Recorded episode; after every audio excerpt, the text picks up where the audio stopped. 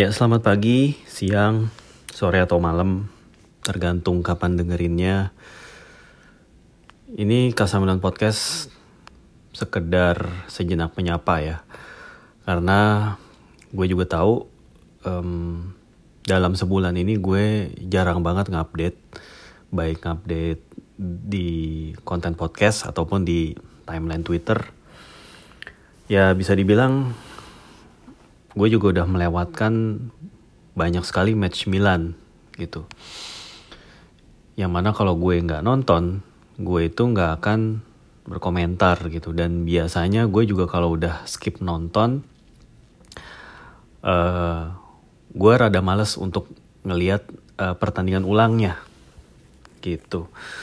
Tergantung sih kalau pertandingan ulangnya itu ya ternyata seru banget. Ya gue mungkin bisa nonton ulang tapi kalau ya kelihatannya biasa banget gitu ya. Vibesnya kurang enak gue males nonton lagi. Dan karena itulah gue jadi males untuk berkomentar karena gue nggak nggak tahu the the whole picture-nya gitu. Jadi ntar gue takut salah ngomong.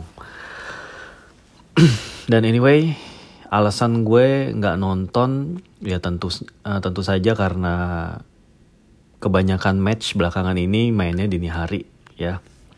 Dan itu berlangsung di jam kerja atau hari kerja. Jadinya uh, kebanyakan di pagi harinya itu gue ada agenda um, ini meeting atau pergi ke suatu tempat gitu. Yang mana ini menuntut fokus dan konsentrasi penuh buat gue terhadap pekerjaan tersebut. Jadi um, ya mau nggak mau gue harus ngorbanin kan, ngorbanin salah satu gitu karena gue nggak bisa melakukan semuanya. Dan karena gue ngerasa uh, pekerjaan gue ini adalah yang paling penting, jadi ya gue milih untuk serius di situ dan yang lainnya gue nggak mau serius-serius amat lah, termasuk juga ngonten, nonton bola, ngedukung tim kesayangan, ya ya biasa-biasa aja gitu kan. Gimana sih namanya juga tim bola favorit ya. Itu kan sesuatu yang di luar kendali lu kan. Lu mau gimana kek, lu mau misuh-misuh sampai mau marah-marah di timeline atau mau lu apa mau bikin surat komplain atau gimana pun kan most likely tuh nggak akan mengubah apa pun ya. Itu kayak cuman melampiaskan aja ekspresi lu gitu di media sosial gitu. Dan ya terserah orang bebas-bebas aja sih mau melakukan apa pun gitu kan. Cuman uh, eh, gue sih memilih untuk bereaksi sewajarnya gitu ya kalau emang lagi seneng ya senangnya wajar-wajar aja. Kalau emang lagi nggak suka dengan kondisi tim juga gue juga mengekspresikannya juga dengan yang biasa-biasa aja gitu. Nggak yang harus uh, drawing attention dari mana pun gitu ya. Ya mungkin lebih ke udah bukan masanya lagi gitu ya. Udah bukan zamannya lagi untuk ngedukung tim itu secara fanatik atau gimana gitu ya. Atau yang menunjukkan banget ini gue Milan banget loh. Gitu ya. Ya anyway gue kan uh, udah cukup apa sih gue sih dalam ngedukung tim ini ngerasa gue udah udah cukup puas aja gitu. Udah cukup puas gue udah uh, nonton berbagai match gue udah ngikutin tim ini dari zaman susah banter era ke zaman uh, Merah Figliosa, zaman Capello gitu ya. Sampai gue ngeliat video-video di zaman Arigo Saki sampai ngulik-ngulik segala macem. Ya, gue sih ngerasa udah cukup aja gitu untuk ngeliat ini semua. Gitu dan apa pun yang dialami Milan sekarang, ya buat gue ya nggak lebih dari sekedar uh, hiburan aja lah. Gitu. Ya namanya juga hiburan ya jadi kalau emang suatu saat itu nggak sesuai harapan, ya udah. ya gitulah. Tapi anyway, um, walaupun gue juga nggak nggak begitu merhatiin timeline ya. ya yang walaupun yang sekalinya gue ngeliat isinya sih orang pada misu-misu soal Stefano Pioli sih ya ya terutama dari fans-fans gitu ya dari pelatih-pelatih online ya sorry sorry gue bukannya mau ngeledek atau apa tapi kan emang fans itu uh, apa ya berhak gitu menyuarakan apa yang dia rasa dia tahu yang terbaik untuk klub favoritnya gitu. Sekalipun pelatih itu emang ada di situ ya tapi emang nggak ngejamin pelatih fisiknya ada di situ tapi dia mengetahui apa yang sebenarnya harus dilakukan ya. Uh, itu hal yang berbeda. Tapi anyway memang kebanyakan isi timeline Milanisti itu uh, berisi ketidakpuasan terhadap kinerja Stefano Pioli. Ya begitu juga fans klub-klub lain ya yang justru berharap ya udah Pioli stay aja gitu. Gue jadi ingat ini zamannya Man United yang pas masih dilatih sama Ole Ole Gunnar Solskjaer. Waktu itu kan MU lagi jelek-jeleknya gitu ya. Fans Liverpool fans Arsenal tuh berharap Ole stay aja gitu ya kayaknya uh, di sini fans-fans klub lain seperti fans Inter, fans uh, Juve, Roma dan lain-lain itu berharap Pioli stay supaya Milan itu terus dapetin hasil buruk gitu. Dan kalau misalnya Milan itu sedang terjepit ya posisinya dan harus menang dan ternyata menang lalu kemudian Pioli, uh, posisi posisi Pioli aman lagi nah itu mereka senang juga tuh nah itulah yang terjadi kemarin pas Milan menang lawan PSG kan. Jadi kemenangan itu kayak gue bisa bilang ini memperpanjang nafasnya Pioli lah setidaknya. Um, dengan hasil ini harusnya sih Milan bisa memastikan entah itu lolos atau tidak lolos ke babak fase gugur di UCL itu di match day ke-6 match day terakhir yang mana akan berlangsung di St. James Park di kandang Newcastle United kalau Milan bisa mengalahkan Dortmund di match day 5 di San Siro ini uh, everything's gonna be easier. Uh, bukan berarti akan pasti lolos tapi a lot easier dengan membawa kemenangan gitu ya dan kemudian di St James Park. Jadi nggak perlu uh, terlalu uh, gimana banget gitu mainnya. Yang penting udah udah tenang lah udah pasti lolos sebagai runner up misalnya. Itu kan ideal kondisinya tapi kita nggak tahu. Sekali lagi Liga Champions itu emang kompetisi yang nggak pasti gitu. Gue sendiri kemarin nggak nonton sih match Milan lawan PSG terus terang aja. Gue cuma lihat highlight ya long highlightnya gue lihat statistiknya gue lihat yang mana memang Milan itu tampil lebih baik tampil lebih baik dari sisi uh, efektivitas nyerang ya dari sisi akurasi umpan ya finishing ketajaman dan creating chancesnya. Dan terutama soal defense sih. Ya defense-nya Milan yang biasanya tuh error pas lagi menghadapi lawan-lawan yang tangguh ya, big match gitu ya. Ini main cukup disiplin ya, terus uh, walaupun kecolongan satu gol yang juga seharusnya avoidable, tapi um, secara keseluruhan uh, defensifnya Milan itu patut diacungi jempol karena Stefano Pioli juga instruksinya sih kelihatannya ya dia itu nggak lagi menggunakan garis pertahanan yang tinggi tapi agak diturunin sama dia dan uh, supportnya juga didapat dari para gelandang dan juga dua dua penyerang sayap yang ikut bantu turun untuk ikut nutup uh, pergerakan pemain kayak Dembele dan juga Mbappe ya. Lini tengah Milan juga sangat energik dengan kembalinya Ruben Loftus-Cheek ya dengan uh, giringan bola dia dengan umpan-umpan dan supportnya terhadap defense. Ini bener-bener lifting banget ya. Karena di sebelumnya pas Milan lagi tampil buruk dan hasilnya juga buruk itu Loftus Cheek nggak ada nggak ada ball carrier nggak ada playmakingnya nggak ada uh, inspiration yang datang dari lini tengah. Yang mana itu Loftus Cheek on his best day itu bisa menunjukkan diri sebagai pemain yang sangat bisa diandalkan gitu ya. Somehow world class midfielder gitu ya. Kenapa dulu dianggap wonderkid oleh sepak bola publik sepak bola Inggris ya?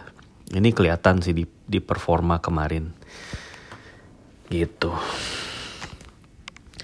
Ya, um, gimana ya? Mungkin kalau sedikit flashback ke summer market kemarin, itu kan um, sebetulnya manajemen Milan itu banyak sekali melakukan perubahan, baik dari sisi manajerial maupun squad. Hampir ya 50% lebih ya itu diisi pemain-pemain baru. Ya dan bahkan Stefano Pioli itu mengubah modul dari 4231 ke 433 yang mana formasi 433 ini juga memerlukan beberapa pemain yang berbeda nih karakternya dengan yang dimiliki sekarang. Tadinya double pivot jadi single pivot gitu ya. Tadinya fullback itu begitu naik ya naik banget. Nah sekarang itu udah nggak bisa terlalu naik apalagi menghadapi tim-tim yang punya counter attack yang bagus kayak Inter gitu. Ya harusnya sih kita juga udah tahu ya setiap adanya pergantian sistem dalam uh, kondisi yang drastis gitu. Ini um, hasil-hasil pertandingan itu akan terpengaruh lah, terutama kalau pemain-pemain inti, pemain-pemain kunci dari sistem tersebut itu absen. Absennya Loftus-Cheek itu berpengaruh ya. Dan Milan juga nggak punya pemain gelandang bertahan yang punya daya jelajah tinggi dan juga coverage yang bagus dan physicality yang memadai gitu. Rade Krunik ya memang dia seorang petarung gitu ya. Tapi dia tidak punya physicality, tidak punya keberanian dan juga tidak punya uh, cara bermain ya, kemampuan bertahan lah. Seperti halnya uh, seorang jangkar gitu, defensive midfielder yang bisa jadi jangkar, yang bisa nge-carry tim ini gitu ya um, bisa menjadi pemutus serangan, bisa jadi pengawal serangan balik, ya bisa mematikan gelandang serang lawan gitu. Ya belum ada nih. Ya kan kronik tadinya mau dijual, tapi belum ada replacementnya. Akhirnya nggak dijual. Dan kronik ternyata juga ya ya kronik limited lah kronik is kronik gitu dia tidak akan menjadi Kevin De Bruyne tidak akan menjadi Yaya Toure tidak akan menjadi Patrick Vieira atau siapa pun Rade Kronik is Rade Kronik gitu. Dan ketika Kronik cedera yang digan yang dipakai untuk ngegantiin ya Yasin Adli. Yasin Adli uh, is not a defensive uh, minded midfielder gitu. Yasin Adli itu a very technical midfielder yang naluri serangnya naluri defensifnya tuh lebih tinggi daripada bertahan dan tentunya butuh waktu buat dia adjusting di posisi baru tersebut. Ya mungkin nanti pada saat Isma Benacer itu balik, ya things uh, will be will get a uh, turnaround. Menurut gue dengan adanya Isma, Loftus dan Reinders ini akan menjadi lini tengah yang solid banget. Gitu. Ya cuman asal asalkan Loftus dan juga Reinders itu fit terus gitu sepanjang tahun. Dan Reinders menurut gue juga perlu dia benar-benar fokus pada latihan finishing dia. Karena finishingnya Reinders tuh jelek banget men. Berapa kali dia tuh harusnya nyetak gol or at least hit the target tapi tendangannya itu bisa jauh ke mana gitu. Yang kurang dari Reinders itu aja. Dan Reinders akan lebih berguna kalau dia tuh nggak jadi gelandang bertahan ya. Tapi dia tuh jadi gelandang box to box. Itu dia akan lebih kontributif sih menurut gue gitu. Terus um, ya namanya juga ngubah modul. Lagi-lagi gue bilang semua pemain tuh harus bisa beradaptasi. Nah sementara yang datang banyak pemain baru ya. Bahkan pemain yang gak ikut preseason kayak Okafor, Chukwueze, Luka Jovic ya. Ini emang pemain-pemain yang sayangnya belum bisa produce banyak gitu Dari sisi gol ataupun assist. Karena emang di, di posisi mereka yang lebih nyerang ini yang expected ya pada mereka gitu. Ya tapi ya tolong jangan terlalu dihakimi dulu secara cepat gitu ya. Lagi-lagi butuh waktu butuh adaptasi. Ya kita lihat sampai setengah musim inilah at least. Apakah Chukwueze dan juga si Jovic dan juga Okafor bisa lebih kasih kontribusi lebih baik? Gitu semoga aja. Dan untuk pemain seperti Malik Chow yang beberapa kali di big match itu dia bikin error ya. Ya semoga aja dia bisa belajar dari situasi tersebut dan uh, Stefano Pioli juga bisa ngeprotek dia dalam bentuk ya kalau menghadapi tim gede ya dia harus di cover dan defensive line-nya jangan terlalu tinggi gitu. Bermain lebih pragmatis itu juga nggak salah ya di beberapa situasi. Gitu sih. Ya kurang lebih sih gue ngeliatnya seperti itu ya. Jadi gue nggak akan yang ikut-ikutan bilang Pioli out atau apa gitu. Dan gue juga bukan pendukung Pioli kayak menurut gue ya dalam beberapa match dia bener-bener yang ya bener-bener fucked up banget sih gitu ya stubborn dan juga um, kurang variasi gitu dan kadang kala keputusan dia ngeganti pemain tuh kayak oh ini harusnya begini gini gini gini. Mulai kan naluri pelatih online wah berkecamuk gitu dalam hati gitu ya. Tapi anyway ya ya balik lagi sebagai fans lu bisa apa? Ini kan sesuatu yang nggak bisa lu kendaliin ya. Jadi buat apa lu pusing-pusing di situ gitu? Lebih baik lu fokus di hal-hal di real life yang bisa lu kendaliin. Dan itulah yang gue jalanin sekarang. Dan oh ya gue juga mau ngasih tahu kalau saat ini selain gue lagi sibuk-sibuknya di kantor gue juga ada kuliah jadi intinya uh, profesi gue yang gue jalanin ini uh, karena adanya perubahan aturan tertentu gitu ya jadi um, membuat gue itu harus uh, punya izin di profesi tertentu juga. Dan itulah izin itu baru bisa didapat kalau gue menamatkan program S1 dari profesi tersebut. Nah, karena bukan S2, ini S1, jadinya ya kan uh, waktunya lebih panjang tentunya.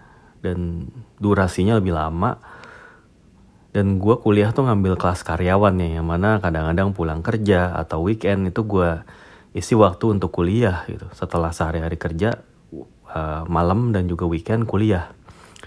Jadi ya bisa dibayangkan ya betapa waktu gue udah tersisa tersita banyak gitu. Dan karena ini udah jadi prioritas utama gue ya jadi untuk hal-hal seperti ngedukung tim bola itu udah udah nomor sekian lah buat gue udah nggak yang sama sekali bukan prioritas. Kalau emang menang ya syukur nggak ya udah kalau yang bisa nonton ya nonton. Nggak bisa nonton ya udah gitu. Jadi balik lagi ya karena gue udah puas nonton Milan dari dulu. Jadi sekarang pun kalau misalnya gue nggak terlalu ngikutin ya udah. Gitu ya walaupun ya gue sendiri tentu berharap ya dengan uh, musim yang baru berjalan ini ya lama kelamaan tim akan menemukan lah uh, chemistry-nya makin dapat gitu ya adaptability mereka makin bagus dan lawan-lawan juga melemah lah gitu. Jadi setidaknya bare minimum target bisa tercapai dan soal Inter yang akan ngejahit bintang kedua di jersey mereka ya ya emang itu udah hak mereka sih kayaknya emang mereka udah bagus banget sih gitu. Sulit untuk nemuin kelemahan tim ini menurut gue sih. Jadinya ya ya udah gue harap sih sistem ini pakem ini ya yang udah dijalanin sama Pioli dan tim tetap dipertahanin kalaupun beli pemain baru ataupun ganti pelatih baru semoga nggak berubah drastis ya. Karena emang tim ini untuk bisa men, um, mencapai tingkat chemistry yang bagus gitu ya yang tingkat chemistry yang tinggi emang diperluin waktu bermain yang lama gitu. Jadi bukan cuman kualitas tapi kuantitas juga perlu nih dalam sebuah tim sepak bola gitu.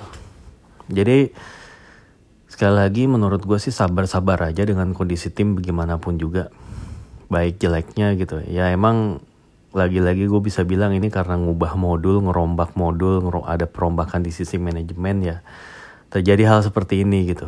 Walaupun emang disayangkan juga. Kenapa mesti ngerubah modul? Gitu ya, tapi pasti ada pertimbangannya lah. Anything gitu yang kita nggak tahu mungkin. Ya intinya gitu aja sih.